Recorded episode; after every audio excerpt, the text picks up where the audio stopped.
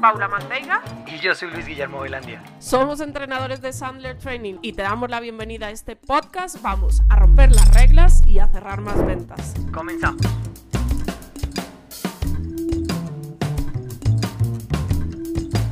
Bueno, bueno, bueno, bueno. ¿Cómo estamos? Bienvenidos a Rompe las reglas. Oye, ¿y por qué no me ingresan aquí a Ahora sí, yo sí. Aquí estoy. Aquí Paula estoy. Lleva, lleva media hora rogándole a la gente que la deje sentar por ahí en la estación de Atocha y no la van a dejar participar. Súper rodeada. Estoy bien acompañada. Tengo un montón de gente a mi alrededor. Espero no molestar. Oye, eh, se oye cero el ruido, de verdad que funciona muy ¿Sí? bien el micrófono. Ah, como funciona espectacular, muy bien el porque micrófono. Sí, súper. Tengo mucha gente alrededor. Eso, muy bien. Estás en Atocha, ¿verdad? Sí, estoy en Atocha. Bueno, oigan, bienvenidos a un nuevo episodio de Rompe las Reglas y Cierra Más Ventas al estilo Sandler. Hoy un episodio especial de, de una serie que veníamos eh, teniendo en la, en la cabeza y que vamos a retomar con mucha fuerza, que se llama Historias que Inspiran. ¿Cuántas Hasta ahora- cosas hay en nuestra cabeza, Luigi, que No. nunca verán la luz? O que ven la luz media hora. Tal cual, tal cual. Em, de hecho, pero ¿sabes qué, Mel? A este Historias que Inspiran toca ponerle el nombre de nuestro invitado hoy más tardecito cuando lo, ya lo subas al, al, Al canal. Porque de las historias que inspiran tuvimos uno, ¿te acuerdas el año, hace año, año y medio que entrevistamos a Marcela Recicladora y nos contó un poco cómo Ajá. había sido todo su proceso? Ahora, hoy vamos a tener un invitado muy especial, muy, muy íntimo, muy de la casa, pero van a venir más historias que inspiran para que se inspiren a ser vendedores profesionales, para que se inspiren a, a emprender en las ventas o a ser vendedores. Entonces, eh, ¿algo más que decir antes de presentar a nuestro invitado, Pau? No, este va a ser un súper episodio y, y creo que va a ser extraño verlo aquí y no donde suele estar, porque la gente ya está acostumbrada a verlo, pero no lo sabe. Sí, tal cual. Oye, sí, claro, porque él, él- él- él de cierta manera siempre ha estado aquí, pero es la primera vez que aparece en cámara. Entonces, nada, chicos, chicas, démosle la bienvenida a don Eric Schwember, eh, nuevo entrenador de Sandler Madrid. Eric, bienvenido, ¿cómo estás? Bien, chicos, ¿cómo estás, Luis? Paula, ¿cómo anda todo? Un gusto saludarlos, gracias por la invitación. Bueno, Bueno, Eric, Eric, bienvenido. Oye, antes que nada, antes que avancemos, ¿tu nombre completo cómo es? Eric Gunther Schwember y mi apellido materno, Corral. Corral. Entonces, el Gunther Schwember evidentemente viene de tu padre. de mi padre. Eric Gunther Schwember. Ah, bueno, Eric también es muy alemán. Alemán, sí. Ah, ok, ok, ya, ya. Listo. ¿Y entonces tu papá es alemán? Mi bisabuelo es alemán Ah, tu bisabuelo. y por el lado de mi mamá, eh, mi, mi, mi tatara, tatarabuelo español. Vale, vale. Ah, Oye, mira, no, ahí ya tiene la peña. Claro, viene con fans y todo esto. Sí, es una Lo locura, vimos al Cami. tiempo, ¿no? Muy bien, sí, sí, sí. Camila, oye, Camila Schwember, eh, ya te tocó. Yo, yo, bienvenido al nuestro mundo, Eric. Ya mojate al agua. ¿Quién es Camila Schwember? Mi hermana, mi hermana. Utah. Ah, y está en. Utah. Muy bien, muy bien, gracias. Eh, bienvenida Camila. Camila, pero un favor, necesitamos que estés todos los lunes a esta misma hora por este canal, no solamente cuando esté tu hermano, que evidentemente tu hermano seguramente estará en muchas ediciones por acá. Bienvenida. Eh, Camila, escríbenos ahí en el chat a qué te dedicas y si tienes algo que ver con el mundo de las ventas. Bienvenido, Aqua, em, desde Madrid. Muy bien. Mira, por ahí está Em, Alejandra también. Desde Valencia. Alejandra desde Vale. Valencia. Eh, Alejandra. Ahí está, está. Ah, bueno, pero... pero- pero yo dije, ¿cómo así? Eric se entrevista al mismo y se comenta al mismo. Mejor dicho, Eric cobra el tiro de esquina y cabecea. Y... Eric era un bot. ¿Quién está ahí en tu cuenta, Eric? ¿Quién está en tu cuenta de YouTube? No sé, acá en, en familia toman mis dispositivos electrónicos y hacen uso y no sé quién será. Con tal que las tarjetas de crédito no les pase lo mismo, ¿no? Eso te iba a decir. A, a- a veces aparecen algunas compras por ahí inesperadas. Ya, ya, ya, bueno, bien. El, el- el Nos que está utilizando la cuenta de Eric por. Ah, Martina. Ah, Martina. Martina, Marti, muy bien, Marti. queremos, Martina, te queremos, te queremos, Marti.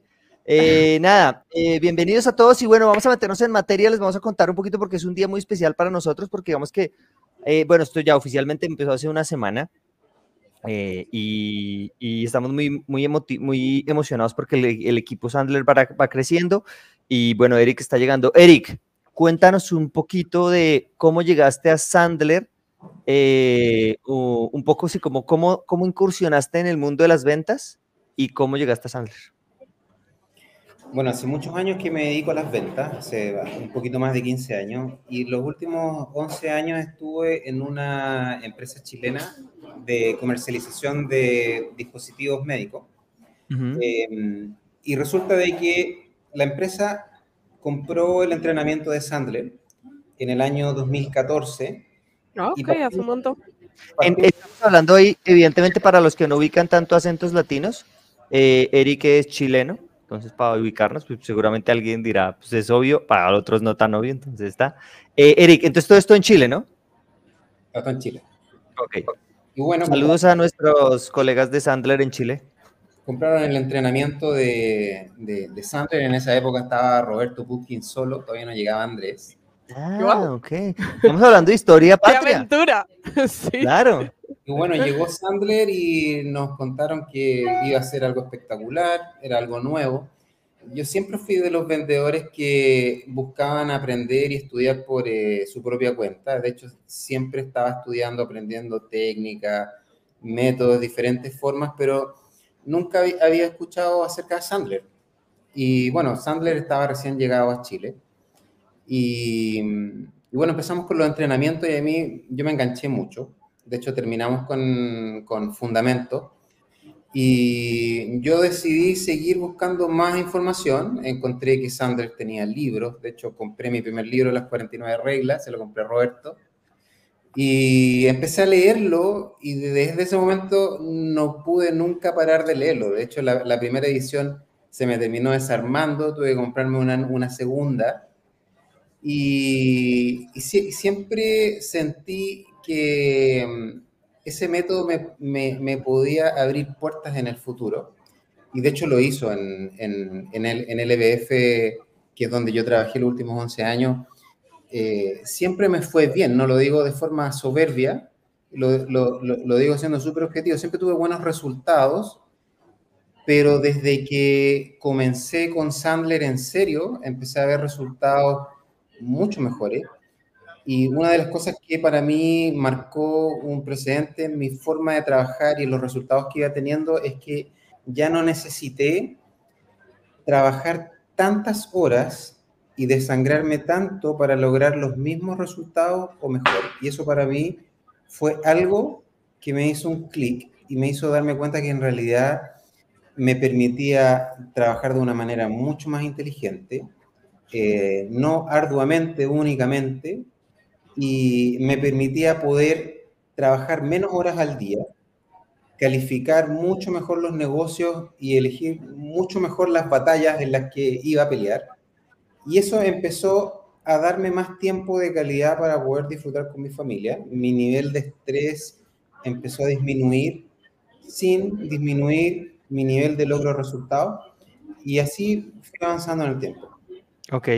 Oye, pero ven, ven, ven, porque creo que vamos, estás hablando muchas cosas.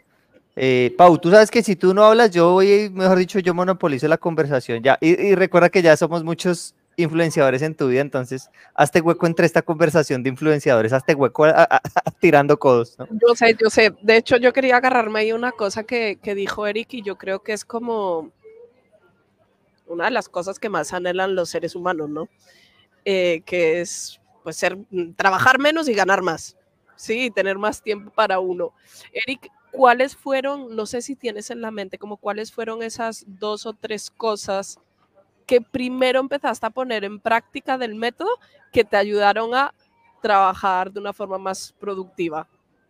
¿Sí lo tienes como en mente o no sabes? O sea, como que fuiste aplicando el método y... Bueno, yo lo primero, que, lo primero que hice fue aprenderme de memoria el submarino inmediatamente. Y eso para mí marcó una diferencia, porque en conversaciones con, con mi jefatura, que es Adrián Fernández, que es con quienes entre los dos eh, agarramos Sandler y no lo soltamos nunca en el equipo de venta. En conversaciones al principio, cuando estábamos viendo de cómo podíamos sostener esto en el tiempo y que no se perdiera, yo le dije, mira, yo, yo cuando fui misionero de los 19 a los No, 20, no, no, no, no, pa- pa- pausa, pausa, no, no, espérate, pa- pausa, vamos a pausar esto, que hay que contar esta historia bien contada. ¿Cómo así? Y quiero que, por favor, Pau, tú que, tú que eres eh, una persona más sensata que yo, eh, nos quedamos en que eh, Eric con su manager eh, habían ad- adquirido Sandler y dijeron, dijeron bueno, vamos a, a Ah, aplicar Sandler está por ahí, porque... perdón. Ah, véalo, bien. Es que esto no hay forma de darle orden siempre que estemos No, tú y yo. No se puede. Entonces, eh, el sueño de, todo, de, de cualquier analítico es este programa, ¿no? Oye, entonces, de- dejemos ahí, dejemos ahí en pausa ese tema de, de cuando, oye, de pronto, ¿sabes qué? Incluso podemos invitar ahorita un poquito a Andrés. Eh, Andrés, confírmanos si, si tienes un espacio y te invitamos también para, para que aparezcas aquí, conversamos un ratico en ese pedacito de, de- de la, de la vida que te cruzaste con Eric. Pero ven, ¿cómo así que fuiste misionero? ¿De qué? ¿En dónde? ¿Cómo así? Bueno, yo soy de religión mormón. Ok, explícanos un poquito a los ignorantes, los mormones qué son, en qué creen, eh, qué sí, qué no. Cuando dices ignorantes, ¿a quién te refieres? A mí y a mí. Ah, bueno. Bueno, la, la- la iglesia se llama la Iglesia de Jesucristo de los Santos los Últimos Días, pero es un nombre muy largo. Entonces Ok. es mucho más sencillo para la gente decirnos mormones. Tenemos un libro que se llama el libro mormón, que nos diferencia de otras religiones, que es muy similar a lo que es la Biblia, y creemos en Dios y en Jesucristo, básicamente. Y Mm, yo a los 19 años me fui de misionero dos años, que es algo que podemos decidir hacerlo voluntariamente. ok, Y me tocó Argentina, porque es a la suerte donde te toque. Me tocó en Buenos Aires. Ah, ok. Y, y nosotros íbamos, claro, a enseñar un mensaje, encontrar personas que quisieran ser miembros de nuestra religión. Y nosotros teníamos un método y teníamos un material que teníamos que aprendernos y enseñar. Teníamos un paso a paso. Y no teníamos, no, no podíamos salirnos de ahí, estaba todo bien organizado, bien estructurado para partir del paso 1 hasta el paso 6. Y eran seis lecciones de una hora aproximadamente que nosotros teníamos que enseñar a las personas interesadas y en esas seis lecciones, nosotros encontrábamos las oportunidades para invitar a realizar compromisos que terminaban en que ellos decidían eh, unirse a la religión. Pero lo que yo aprendí ahí es que nosotros, si nos aprendíamos de memoria esas seis lecciones, después cuando las estábamos enseñando íbamos a tener mucha más soltura para improvisar, para enseñar de una manera que fuera mucho más fácil de entender dependiendo del estilo de personalidad eh, de la persona con la que nos estuviéramos comunicando. Y cuando partimos con Sandler, yo con mi manager le dije, mira, yo lo que creo acá es que el submarino hay que aprendérselo de memoria enseguida. Si tú te aprendes de memoria el submarino, vas a poder ir identificando en cada situación, cuando estás con un prospecto, dónde estás, en qué etapa del submarino estás, qué es lo que viene o qué es lo que te faltó y en qué etapa necesitas profundizar. Entonces, así partí, partí aprendiéndome de memoria el submarino y, y, y partí prueba, error, prueba, error, porque más encima yo estaba en una zona geográfica del país en la que estaba aislado casi todo el año, porque estaba como eh, a 800 kilómetros de capital, que es donde estaban el, los cuarteles generales de la empresa y donde todo pasa en Chile. Entonces, mi manager me iba a visitar unas dos veces en el año. Se requería que la persona que trabajara ahí en esa zona fuera muy independiente y muy autónoma. Y yo siempre he sentido que tengo ese perfil y, y me siento cómodo trabajando autónomamente. Entonces, fui a prueba, error, prueba, error, pero memorizado primero el submarino. Es que ahí, ahí, ahí, ahí tocas varias cosas. No sé si, Martina, espero que nos sigas escuchando. Martina ya se sabe las, y claro, Martina ya se sabe las tablas de multiplicar. La que se las debe estar tratando de aprender debe ser como Amanda, ¿no? Amanda. Bueno, estamos aquí, los, y tus hijos, eh, eh, Amanda Alonso y, y Martina. Eh, y yo siempre les digo, es que no te tienes que saber la tabla del 2 por sabértela. O sea, como, no, no, no, es que te sabes cuánto es 2 por 2 para que cuando vayas a la tienda y te digan que eh, los, cada tomate es a 2 euros, pues si vas a comprar dos, pues cuánto valen dos tomates, ¿no? Entonces es para eso, no es como, no es una insistencia y muchas veces cuando estamos entrenando a clientes les decimos, es que te tienes que saber el submarino de memoria y nos dicen, pero es que para qué la memoria, es específicamente... Colegio, ¿no? Sí, exacto, pero es específicamente para eso que estás diciendo tú, ¿no, Eric? ¿Cómo, ¿Cómo te servía? ¿Cómo hacías tú, digamos que eso que estás diciendo, cómo te beneficiaba saberte el submarino de memoria cuando llegabas a un proceso de venta, a una reunión o lo que sea?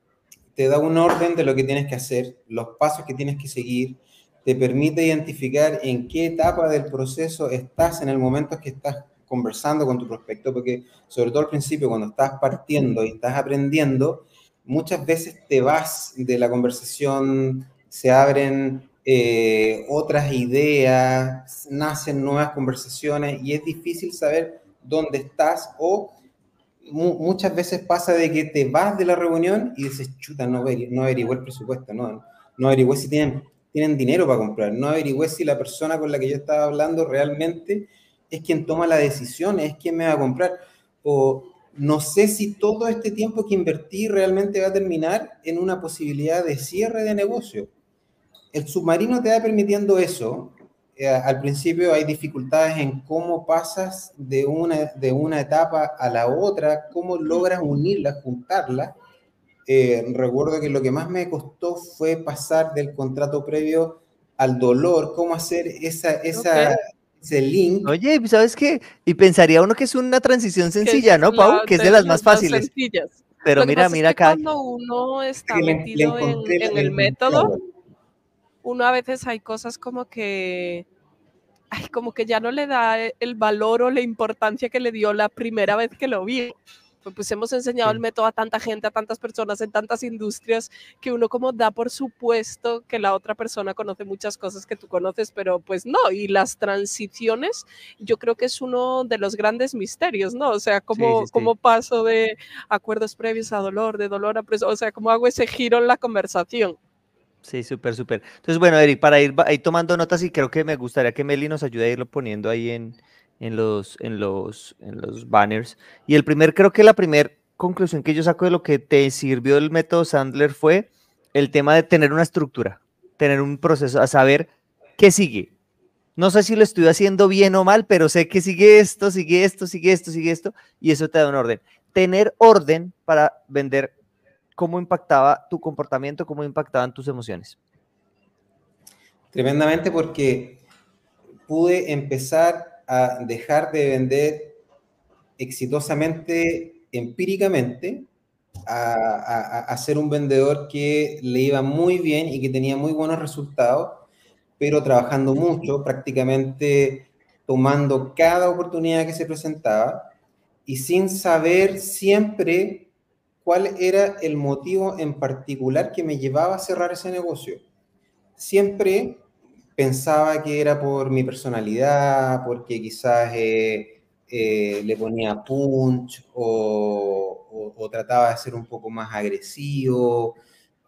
pero finalmente, si tú me preguntabas cuál era tu fórmula, no sabría cómo haberla explicado en ese momento era algo que no era repetible. O sea, yo no tendría la capacidad de haberlo enseñado a alguien y haberle dicho, mira, si tú quieres tener los resultados que yo tengo, tienes que hacer paso 1, paso 2, paso 3, paso 4, paso 5 y 6. Y 5, 6 de 10 te funciona. Hoy día sí sé, hoy día sí sé eso. Y, y a partir de Sandler lo tuve claro. Y después cuando empezaron a sumarse las reglas Sandler, que las empecé a estudiar y las empecé a aprender, empecé a descubrir un mundo de cosas que en la práctica eh, me, pasaban, pero no sabía que estaban documentadas de alguna manera.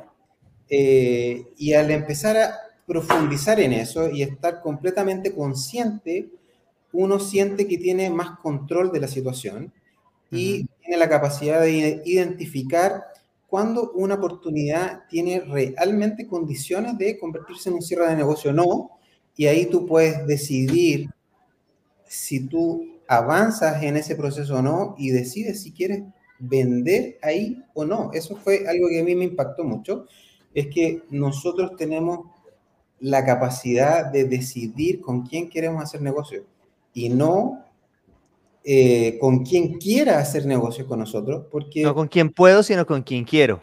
Salimos, nos sacamos la mente de esa, de esa creencia de carencia de oportunidades a una mentalidad de infinidad de oportunidades, pero hay que identificarlas, tener claro dónde están y hacia allá ir.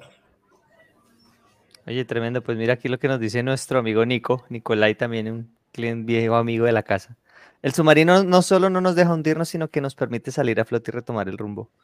Eh, y sé que Nico lo dice con conocimiento de causa y batalló para sacar el submarino a, flote, pero hoy va el submarino a flote, de verdad. Y, eso es muy bonito porque eso es algo que, nosotros siempre decimos, Eric, y es, no solamente se trata de vender más, sino vender mejor. Oye, em, pregunta, yo siempre digo en mis clases que para mí Sandler es más un, un estilo de vida que un método de ventas. ¿Qué de Sandler tuvo impacto en tu vida personal? Más allá de que vendías más y ta, ta, ta. Una, de, una de las cosas que siempre he valorado es la herramienta DISC y creo que me ha permitido a poder, a poder mejorar la relación que tengo con mi esposa actualmente, porque somos completamente diferentes. Mi esposa es de un perfil más dominante y yo soy de un perfil más estabilizador, algo de analítico, en algunos momentos quizá algo de un influenciador también, pero ella es más dominante y, y yo soy más de querer explicar las cosas, me gustan los detalles, me gusta eh, identificar los por qué. A mí cuando me cuentan algo, me gusta formular preguntas para poder entender bien la situación, no dejar nada como las suposiciones mutuas, pero ella no, ella es rápida, es corto, preciso, sin vuelta, resultado inmediato, mucho lo hablaba, le aburre.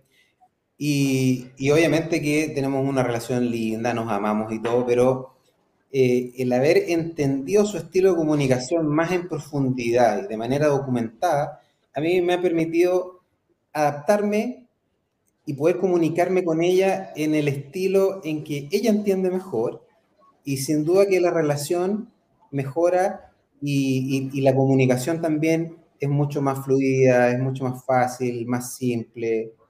Y así también pasa con los clientes, con los prospectos. Oye, Eric, ¿y le pus- y- ¿hizo el examen de DISC?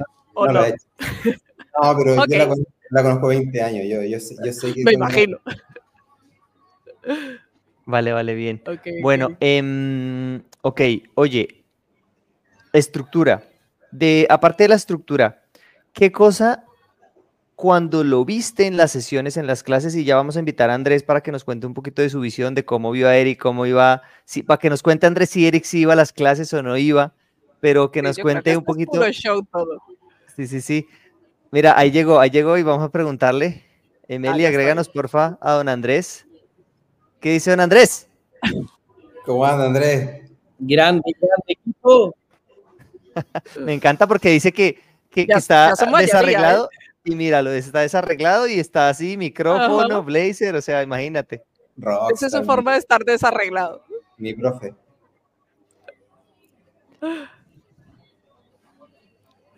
¿Si no escuchas ¿Y o no? entonces, Andrés, ¿nos escuchas? Lo escucho, pero como que se acopla el sonido. ¿Ustedes también? Mm, ¿Qué será? No, no, ahí No, te escuchamos bien. perfectamente. Mm. Sí, A lo, ver. lo escucho muy bien. Vale, vale, vale. Oye, Andrés, bueno, bienvenido. ¿Dónde estás? ¿Estás de regreso en Chile? ¿Sigues en Estados Unidos? Ahora sí, ahora sí que acabo de cerrar YouTube. Bien, Ah, ahora me escuchan bien. ah ¿o no? claro, tenías la transmisión ahí. Ah, sí, sí, tenías- claro. Sí, disculpen, disculpen acá mi cara de- destruido, pero llegué hoy día a las 6 de la Ah, mañana caray. a trabajar, a todos los pendientes, pero quiero felicitar a Eric, que es un grande, y hizo un gran salto, y yo quiero solamente eh, destacar para todas las personas que nos están escuchando la importancia de tener un sistema la importancia de entender qué hice bien, qué hice mal, qué aprendí. Y Eric realmente es un crack de la metodología, lo aplica cuando va al baño, cuando va a comer, cuando va a comprar algo a la esquina, aplica Sandler. No, Da- eh, damos a nadie. fe de Ya eso. me imagino, ya me imagino a Eric llegando a la panadería. Oye, ¿a ¿cómo los croissants? A uno con 20. ¿Y por qué uno con 20? Sí, Podría ser más específico. Totalmente, pero, pero sí, eh, nada, eh, gran felicitaciones, un gran aplauso a Eric que hizo un gran salto en su vida, dejó todo atrás, como nosotros decimos en Sandler, eh, 100% actitud y la actitud de, que, de quemar los, los barcos, quema tus naves. Ese, dar ese 120% compromiso, sin miedo al éxito, así que yo estoy más que seguro que le va a ir increíble donde esté porque sigue un sistema, es lo que estaba comentando. Yo no sabía, Eric, que fuiste de misionero a Argentina. O sea, ya ser misionero es difícil, imagínense a los argentinos. Y es que yo le decía, justo lo hablaba con Pau cuando yo me enteré eso, imagínate ese tema yo digo, hacer llamadas en frío debe ser muy fácil para Eric cuando tú vas por la calle diciendo a la, diciéndole a la gente, oye, cámbiate de religión, oye, cámbiate de religión, oye, cámbiate de religión, o creen Dios. O sea, eh, ya hacer llamadas en frío es cualquier cosa, eso Cuidado, son papitas. Andrés, que eso es- tenemos argentinos en la audiencia, aunque digan que son chilenos. Así que cuidado. Ok, no, no, no, nada, nada. Todo mucho cariño a mis amigos argentinos, a los hermanos argentinos, pero, pero sí, ¿no? O sea, eh, eh, es un mercado muy complejo eh, y nada, me pareció increíble que ahí Eric estabas también en Argentina eh, y Eric no le tiene miedo al no, sabe que algunos le van a comprar, otros no, y que quién es el que sigue en la lista. Así que nada, felicitaciones y, y a seguir el sistema que funciona. Oye, Eric, de tu época de misionero en Argentina, hay cosas que hacías Sandler, pero pues, evidentemente no sabías, en ese momento no sabías que Sandler existía, pero que cuando viste el método dijiste, ah, esto que hacía yo que funcionaba es esto. ¿Hay algo que, que hacías sin saber que lo hacías bien?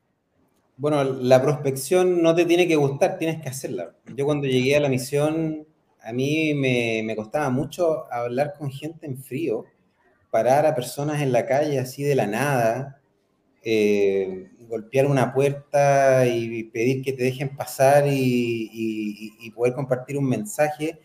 Y era algo que a pesar de que yo era muy extrovertido socialmente, tenía muchos amigos, eh, me llevaba bien con todos, pero esa parte no la tenía desarrollada y me costaba mucho y me tomó unos seis meses poder sentirme cómodo hasta que llegó un momento en que me di cuenta que era algo que no me, no me tenía que gustar, simplemente tenía que hacerlo y en el momento en que decías, lo hago y me da lo mismo si me gusta o no, lo hago y lo hago una vez y otra y otra y otra y otra. Y hasta que al final te das cuenta que es un proceso, es un paso a paso que se repite y que algunos te van a decir sí, otros te van a decir no. En la medida en que ya te sientes tú en control de la situación, te vas dando cuenta que tienes la capacidad de moverte mejor en ese espacio y poder identificar cosas que antes no las notabas y que de esa manera puedes lograr persuadir mejor, puedes lograr utilizar alguna técnica, puedes lograr desarrollar confianza con la persona, puedes lograr identificar dolor y de ahí empezar a entrar que muchas veces en la vida yo creo que a todos nos pasó que repetíamos procesos de ese tipo y, y resultaba, pero no sabíamos que era por eso. Hoy en claro. día sé que es por eso y que uno en la medida en que se sienta cómodo usándolo puede lograr un resultado independientemente del escenario, el lugar, la persona con la que estés. Súper. Oye, Eric, ¿y llegó a gustarte, digamos, como cogerle el gusto a hacer ese contacto en frío o definitivamente no era como, vale, ok, sé que hay que hacerlo y lo hago punto, a pesar de que no me gusta y nunca cambió ese sentimiento? Mira, ayer hablaba con mi hijo, salimos siempre en las noches a, a hacer unas caminatas y aprovechamos de conversar algunas cosas. Y yo le contaba que si tú me dieras a elegir quedarme en la casa tranquilo haciendo otra cosa, yo elegiría eso. Porque no es algo en lo que yo sienta que me siento 100% cómodo, pero lo he aprendido y siento que se me da bien. Y en el momento que lo estoy haciendo, lo disfruto eh, y, y me siento bien y me gusta tener interacción con las personas y sentir que soy capaz de a la persona meterla en un baile en que lo llevo en un proceso en el que yo quiero lograr un objetivo, pero respetuosamente, sin pasarlo a llevar, y esa parte me gusta. Claro. Ok, oye Eric, mientras, mientras quiero que pienses en, en alguna historia de prospección de dos cosas, o en una historia eh, cuando estabas de misionero en Argentina de o, o graciosa o alguien que fue muy grosero o lo que sea, piensa en una historia de prospección y también en una historia de prospección en frío, en ya en ventas como tal. Andrés, cuando tú viste a Eric, digamos que uno cuando ve, tiene clientes y tiene estudiantes, uno ve que hay partes donde usualmente se traban, uno dice que les cuesta mucho. ¿Dónde viste tú que Eric dijiste, oye, esta persona se nota que está hecho de una manera, de una manera distinta, o sea, como que, que, que que se nota que, que ve la vida y ve las ventas profesionales de otra manera y donde dijiste, haciendo qué Como esa chispa, ¿no, Luigi? Exacto, que, donde dijiste, que hablamos siempre. exacto. Eh, a ver, yo creo que Eric, eh, una de las cosas que tiene y resalta, ¿sí? Es su capacidad de que cuando le interesa algo, como que lo persigue y empieza a investigar más.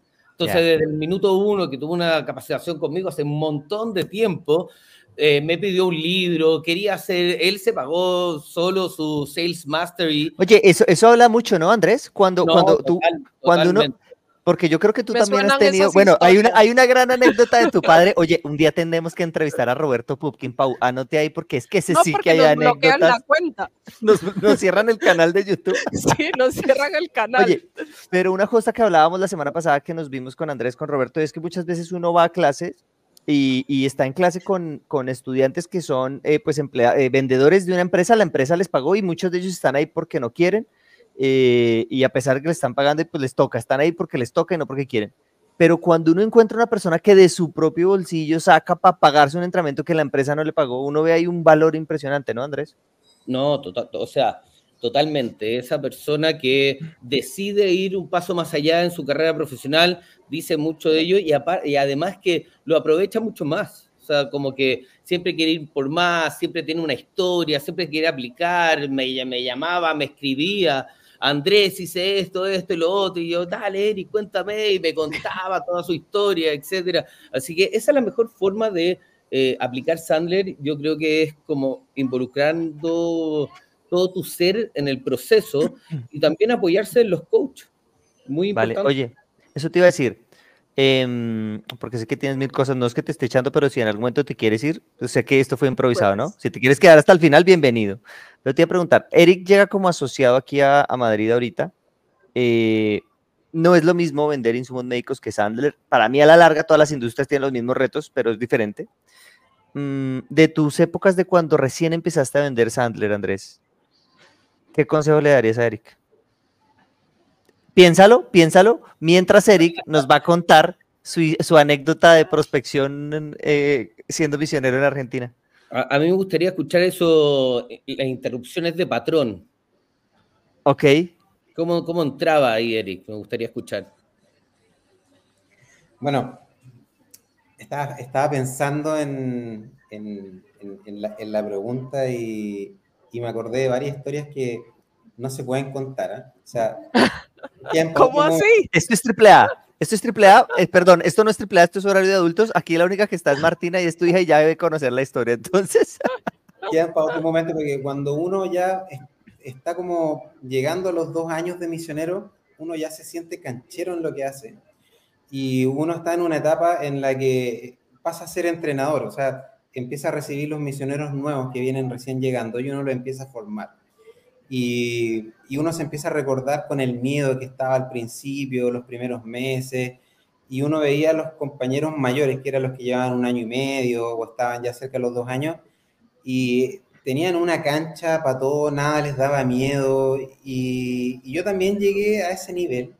Recuerdo que en algún momento me dijeron, mira, para vencer el miedo al contacto en frío, hay que subirse a un, en Chile le decimos micro a los autobuses eh, o, a los colectivos en, en- en Argentina. Hay que subirse a un, a un autobús, pedir permiso al chofer y, y ponerse a dar una charla delante de toda la gente que va a ir. no sea marica. No. Después de hacer eso, después de hacer eso, yo, o sea, no, no, no, no, no, no, es que Eric, eso, Esto uy, 28 veces. Es que yo no puedo, no puedo, no puedo, no puedo. Y al final me convencieron de que sí podía. Y bueno, la primera vez no me salió bien porque tenía mucho miedo, pero la segunda quizás me salió mejor. Quizás la tercera tampoco me salió tan bien, pero ya no me daba miedo. Y ya llegó Ok. un momento en que para mí era algo normal, era algo que uno lo podía hacer. Wow. Y si uno además quería, quería hacerlo con más talento, podía. Wow, tremendo, claro, o sea, Brutal. cero miedo. Oye, y eso que dice Lo- lo- Andrés, Lo, voy a probar, lo voy a probar. a, a a subirte los decir el comercial de 30 segundos. Oye, deberíamos hacer un reto, Andrés. Retar a todos Oye, los pues, entrenadores Sandler a subirse a un bus a decir el comercial de 30 segundos a un Me tren. gusta, me gusta, me gusta. Oye, está bueno eso. Oye, eh, Eric, como Una- lo una que decía, que yo me tengo que ir. Dale, sí, dale, dale. Pero un gusto estar acá. Eric, nuevamente te felicito. Tú sabes lo que hacer. Es la actitud de perseguir tus sueños, no dejarlos nunca. Tus metas acá entre ceja y ceja, lo sabes. El comportamiento, si te tengo que dar algún consejo, y lo sabes, el comportamiento lleva al éxito, ¿sí? Eh, el comportamiento es la acción, así que define tus acciones, trabaja la técnica, no dejes de estudiar y todo lo mejor para esta nueva etapa de tu vida. Así que equipo, yo me tengo que ir a una capacitación a una hora y media Santiago, ¿sí? Así que los dejo, pero muchísimas gracias por la invitación y nada, estamos en contacto. No, Andrés, gracias por sacar Un estos gusto minutos verte, así Andrés. improvisadamente. Un abrazo y esperamos verte pronto. André, un abrazo. Chao, Gracias. muy Chao, bien. un abrazo. Chao. Em, bueno, em, estábamos en... el- Ah, ya. Andrés hizo una pregunta y era el tema de, de cómo rompías el patrón. Tú te subías a ese bus y ¿qué decías? ¿Y cómo arrancabas? Sí. Bueno, han, han pasado tantos años que la verdad que ya no me acuerdo mucho, pero nos subíamos, pedíamos permiso y teníamos, teníamos unas, unas charlas que las teníamos memorizadas. Entonces, era, era mucho más fácil poder ocupar un espacio de tiempo diciendo algo que podías decirlo de memoria tal cual literal, pero eh, ¿qué es lo que yo aprendí de eso? Es que el memorizar, el aprenderte una estructura, te permitía poder sentirte mucho más cómodo improvisando y usando tus propias palabras. Claro. Porque Por fin llega alguien a este equipo que entiende que los procesos, los guiones, el paso a paso, el no ir a improvisar es importante. Gracias, Eric. Estoy muy feliz de que estés aquí. Sorbito, un- sorbito. un, un presidente, tenía un presidente de misión en, en- en aquella época, estuvo un año con nosotros, y él, como presidente de misión, estaba a cargo de toda la misión, éramos alrededor de 350 misioneros. Y, y- normalmente los misioneros nuevos llegan y quieren, eh, quieren inventar la rueda de nuevo, cuando ya está todo armado, está todo construido, el método existe, está todo documentado, se nos enseña los pasos a pasos que tenemos que seguir, pero cuando uno llega nuevo, por lo general quiere inventar la rueda y, y- y los típicos comentarios que salían eran, no, pero es que suena muy robotizado, de memoria, no, es que eh, no suena natural, porque nosotros teníamos, teníamos que memorizar las seis charlas de una hora cada una completamente. Algunos se demoraban un año, otros se demoraban seis meses, yo me demoré un año. Y ¿Qué, cómo lo ves? Uno tenía unas, unas reuniones de una vez Ahora siento que lo que yo he logrado en la vida, eso no es nada, es un regalo. y tenía que recitar lo que llevaba memorizado. Entonces, recuerdo algo que a mí me marcó mucho, es que el presidente de misión dijo, si usted quiere improvisar, primero se lo tiene que memorizar. Porque si usted lo memoriza primero, va a improvisar bien. Pero si no lo, no lo memoriza, si usted no sabe lo que va a enseñar, va a improvisar cualquier tontera, se va a perder, no va a saber qué tiene que decir. Si se pone nervioso, no va a saber qué sigue más adelante, dónde quedó. Claro. Le preguntan algo que no maneja muy bien, va a quedar perdido.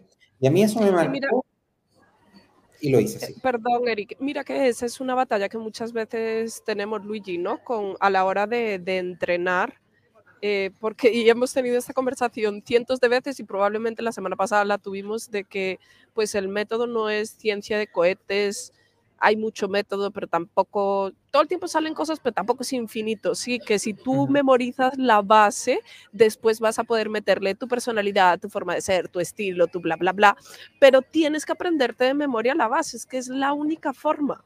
O sea, hay cuatro Sí. privilegiados que lo escuchan una primera vez y de una ya como que sale, pero el resto les toca memorizarlo. Sí, correcto. Sí, sí, sí, no, esa es la base y, y me gustó esa frase, eh, Eric. Si quieres improvisar, primero tienes que memorizar. Maravilloso. Ok, oye, ya hablamos un poquito, pues un, bastante de, de Sandler, la metodología, lo que más te impactó, lo que tan... ¿El libro favorito de Sandler? No puedes eh, enseñarle a un niño a andar en bicicleta en un, en un seminario de... En un seminario. Y la de San regla, David Sandler. ¿Y la regla favorita? la regla favorita, Bueno, me, me gusta mucho la, la regla favorita de Paula. Eh. No existen malos prospectos, solo malos vendedores. Pero hay hartas más que me gustan. Y de, de ese libro en particular me gusta el capítulo 8, la reacción negativa. Ok, Ah, vale, listo, súper bien. Listo, me gustaría que nos metamos un poquito ya más en el momento de vida que estás pasando. ¿Qué significa para ti coger toda la vida tuya, la de tu esposa, la de tus hijos? Uno, bueno, ya bastante grande, que ya se puede defender prácticamente casi solo en la vida, eh, y otras dos que están en el proceso de aprender a vivir.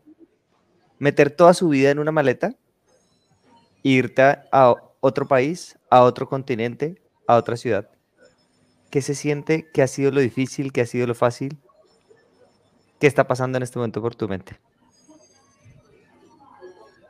Esa, esa es una pregunta súper potente. Eh, quizás por mi personalidad se me hace más fácil ese tipo de experiencia. Yo creo que el haber sido misionero dos años también. eh, pero para mi esposa, para mis niños puede ser una experiencia más fuerte. Eh, en Chile teníamos una buena vida y a veces partir de cero en otro lugar implica que abandonas muchas comodidades o muchas cosas que, eh, que te facilitaban tu día a día, te hacían sentir cómodo, te gustaban, y llegar a otro país y partir de cero muchas veces te hace sentir que no, no, no, no tienes esa seguridad que solías tener y a veces eso puede ser más difícil para algunas personas. Eh, y sin duda, sin duda que es una experiencia desafiante en todo sentido, pero algo que creo que a mí me ayuda y que trato de transmitírselo a mi esposa y a los niños es que eh, en la vida uno cuando toma decisiones tiene que quemar naves. Si uno quema naves, y ese es un concepto súper valioso, uno no va a andar con la idea en la cabeza de chuta, en realidad mejor no, no, sabes que en realidad no fue una buena decisión, mejor me arrepiento. Cuando uno quema naves, aunque le toque vivir situaciones que no sean las más agradables inicialmente, uno ya mentalmente lo tiene asumido y uno va a ir hacia adelante al logro del objetivo sin mirar atrás. Pero cuando uno no quema las naves, está constantemente mirando hacia atrás y dice, chuta, y ya no me gustó tanto esto, y si, y si regresamos, o y si volvemos. Yo creo que ese es un concepto que es difícil de aprender, que quizás uno nunca lo, termi lo termina de aprender eh, eh, totalmente, pero si, si me preguntan qué consejo, qué sugerencia o qué mentalidad tener ante este tipo de situaciones, yo creo que quemar naves es vital. Ok, Eric, Oye, en eso Eric. que estás diciendo de quemar naves, ¿en qué momento de todo este proceso te sirvió haber quemado la nave? Porque en un momento dices, quisiera devolverme, pero ya no puedo porque quemé la nave. Hubieron momentos, sobre todo momentos en los que la- los diferentes planes que tú tienes para lograr tu objetivo empiezan a fallar. Empiezan a presentar situaciones que no estaban contempladas y terminan, empiezan a retrasar, alargar, posponer situaciones y, y- y muchas veces tú armaste un, un- un plan en el que te proveía de seguridad en todos los aspectos que tú no querías tener inseguridad, pero aún así suceden imponderables que no están en tu control y terminan complicando la situación o alargándola. Y en esos momentos uno dice, chuta, la verdad que si no hubiera quemado las naves, quizás hubiera dado pie atrás. ya. ¿Ha habido alguna nave que fue la más complicada que hasta el último segundo tú estabas como miércoles, no sé si hacerlo, no sé si hacerlo? ¿Alguna en concreto durante este proceso? No, eso, eso no me pasó a mí, pero Ok. quizás a mi esposa, a, a mi hijo Alonso, el mayor, tenían un poco más de nerviosismo con respecto a cómo iba a ser llegar allá, eh, cómo iba a cambiar nuestra vida inicialmente, si se iban a adaptar.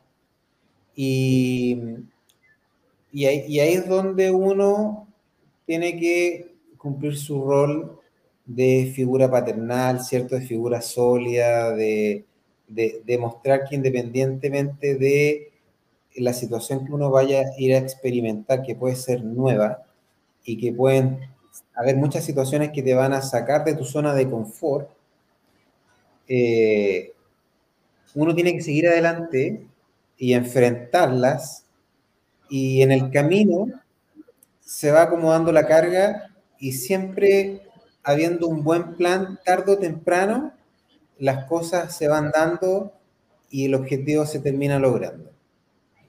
¿Cómo, cómo le dijiste tú a tu esposa, Alejandra? Me quiero dejar todo aquí e irme para Europa.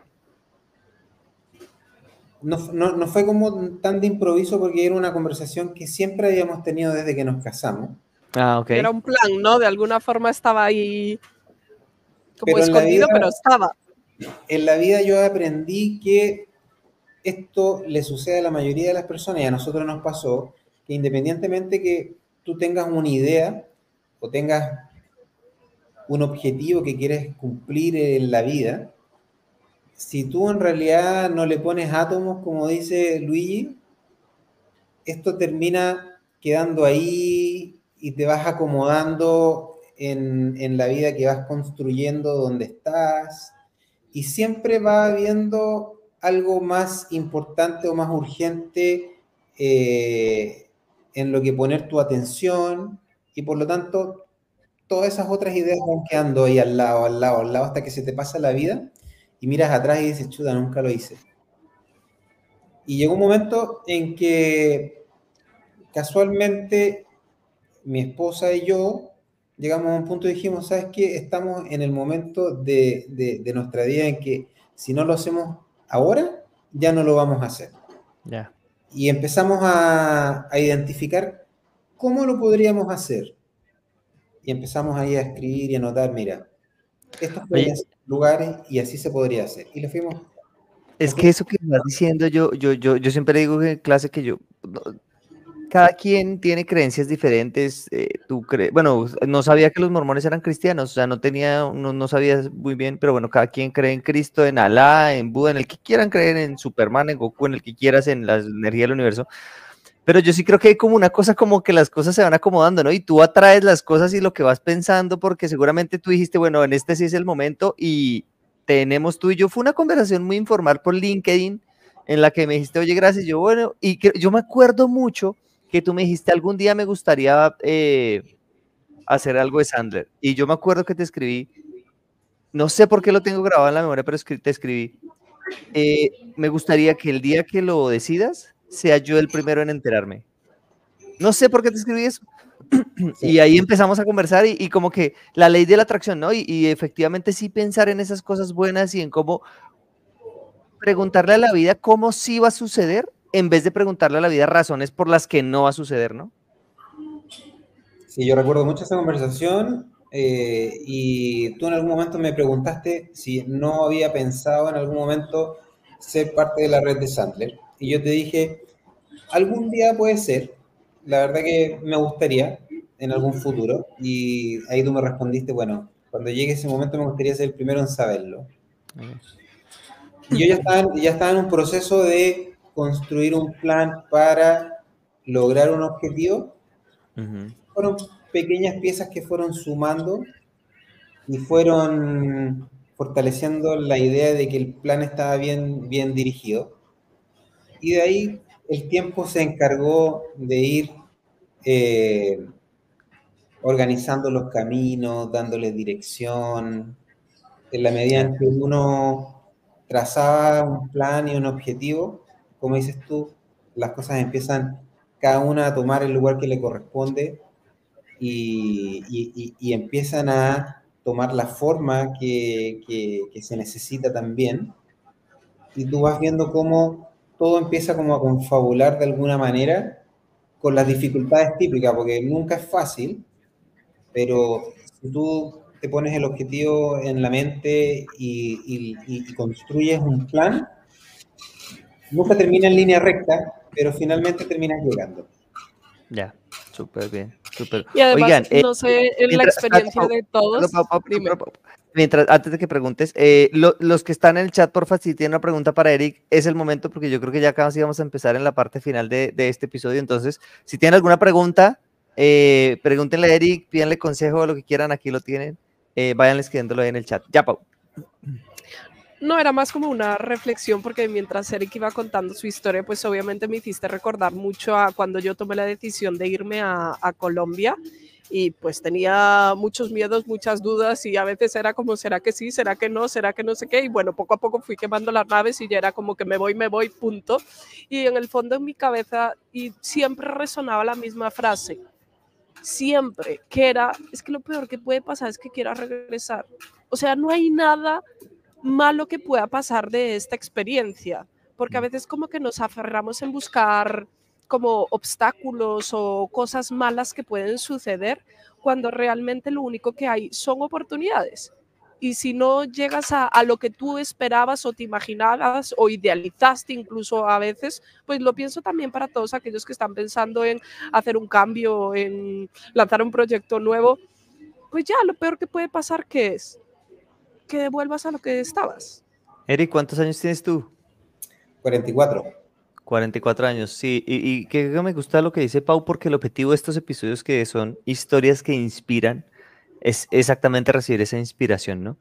Eh, si ustedes tienen un proyecto, hay algo que quieran hacer, los que nos están escuchando ahorita, los que están acá en vivo, los que escuchen este episodio después el día que lo escuchen, que seguramente el día que lo escuchen será porque ese día tenían que escucharlo y algo está pasando en su vida, porque las cosas terminan acomodándose de esa manera.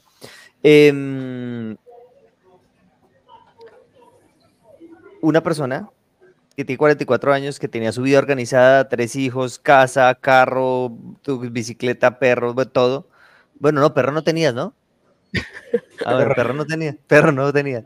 Em, Perro no. Todo organizado y decide ir por un sueño y, y arriesgarse a, a hacerlo y, y pues aquí está, de verdad, de, eso inspira. Yo me imagino que el mensaje que tú le estás dejando a tus hijos, a Alonso, a Amanda Martina, es cualquier cosa que tú quieras conseguir en la vida, trabaja actitud técnica, actitud técnica y comportamiento y lo vas a conseguir. Y, y las cosas dan miedo, evidentemente dan miedo, ¿no? Pero, pero pues hay que hacer las cosas a pesar del miedo. A pesar del miedo. Exacto. Ok. Con miedo. Con miedo, con miedo, como subirte al bus a hablarle a, a la gente y con el tiempo ya se, el, el miedo se quita, tarde o temprano el miedo se va, ¿no? Si da miedo, lo haces con miedo y después se pasa el miedo y lo haces sin miedo. Y simplemente ya lo haces, vale. Oye, bueno, Eric, eh, proyecciones de futuro, ¿cómo te ves en, en un año, en cinco años? ¿Qué quieres lograr? ¿Qué, qué, qué, esperas? La verdad que de, de, de joven cuando partí en ventas siempre me vi terminando de alguna manera enseñando a vender. No, no- no tenía claro cómo iba a ser, pensaba que quizás en algún momento podría haber formado como alguna pequeña agencia eh, y en base a la experiencia de mis años en ventas poder eh, impartir algún tipo de cursos con franquicia Sensa en Chile, que existe eh, esa modalidad. Y después cuando conocí Sandra me di cuenta que esa, esa meta no tenía sentido porque había descubierto algo que para mí me daba mucho más sentido y en eso estoy ahora y en cinco años más me veo haciendo lo que estoy comenzando ahora. Ok. Vale. Bien. Bueno, em, ¿qué? ¿Alguna pregunta más, Pau? Yo creo que, ¿No? que eso es, o sea, todos con, con ganas de que poco a poco las cosas vayan fluyendo. Eh, un poco lo que decíamos al inicio, de verdad estamos súper contentos. Yo muchas veces en todo este proceso a Luigi, y, y te lo he dicho a ti, lo digo yo, decía, Dios mío, qué responsabilidad es que Eric va a cruzar el universo casi para venir a, a Sandler Madrid. Y bueno, estamos felices de verdad que nos vayas a acompañar en, en este proceso. Eh, y espero que cumpla las expectativas de, de, lo que os habíais imaginado por estos meses, tanto tú como tus hijos y como Alejandra. Eh, oye, un consejo, un mensaje final para la gente, Eric, eh, que, que puede llegar a estar en tu posición. Lo que podría decir es una, una frase bien cliché, pero que es verdad, y es que si tienes un sueño, trabaja por él, ponte un plan, escribe los pasos a pasos de ese plan y ponele acción, comportamiento. Triángulo del éxito, actitud, técnica, comportamiento, ahí está la clave de todo. Vale, súper, súper, Eric. Bueno, mira, ahí Diana te manda muchos éxitos. Bueno, Julián te había saludado también por allá antes. Eh, Camila, yo de mi parte, Eric, lo único que me queda decirte es eh, gracias. Gracias por creer en este sueño. Eh, gracias por, por, sumarte a este barco. Em, y por creer, por creer y por, por saltar de, de ese avión eh, con este paracaídas y, y, casi con los ojos cerrados, sin habernos visto más que un par de veces eh, ponernos toda tu vida, no en nuestras manos porque tu vida tú la tienes en tus manos, pero, pero sí eh, solicitando y pidiendo nuestro apoyo. de verdad, muchas gracias para lo que dice Pau, para mí es una responsabilidad enorme y... Ah, mira, ahí dice Meli, gracias por subirte a este submarino. gracias por subirse a este submarino de, de, de Sandler Madrid y nada, bienvenido, gracias, gracias. Eh, sé que la que cero miedo tiene toda tu familia es Martina. Ella era cuando nos vamos, cuando nos vamos, cuando nos vamos. eh, Martina era ahí la, la, la, la piloto del, del, barco. Ya, pues nada, de verdad, gracias, gracias, gracias por tanta confianza en nosotros. Esperamos poder retribuirte con, con esa misma confianza y con ese mismo con esa misma capacidad que tienes tú para entregarte, de, de poder hacerlo contigo. Y nada, muchas gracias. Y espero que, que, vengan cosas buenas que seguro vendrán. Van a ver seguramente a Eric por aquí eh, de vez en cuando haciendo estos programas. Entonces, bueno, bienvenido y para que te vayas acomodando. Así es, Eric. Y nada, vamos con toda. Y vamos a subirnos a un bus a decir nuestro comercial de 30 segundos, a ver cómo nos va. A ver cómo nos va, está muy bien. Bueno, chicos, sabe? oigan, de verdad. Si descubrimos algo nuevo. Sería un reto enorme. Oigan, suscríbanse, denle like, compartan esto. Eh, inspírense con esta historia de Eric Gunther Schoenberg Corral. Y nada, oigan, de aquí al próximo lunes a las 6.30 de la tarde, hora de España, 5.30 en Canarias. Eh, revisen su hora local donde estén. Eh, a. Eh, Camila en Utah, revisa tu hora local, por favor. eh, y nada, de aquí al próximo lunes, si van a vender, usen. Cuídense mucho. Chao, gracias, Eric. Chao.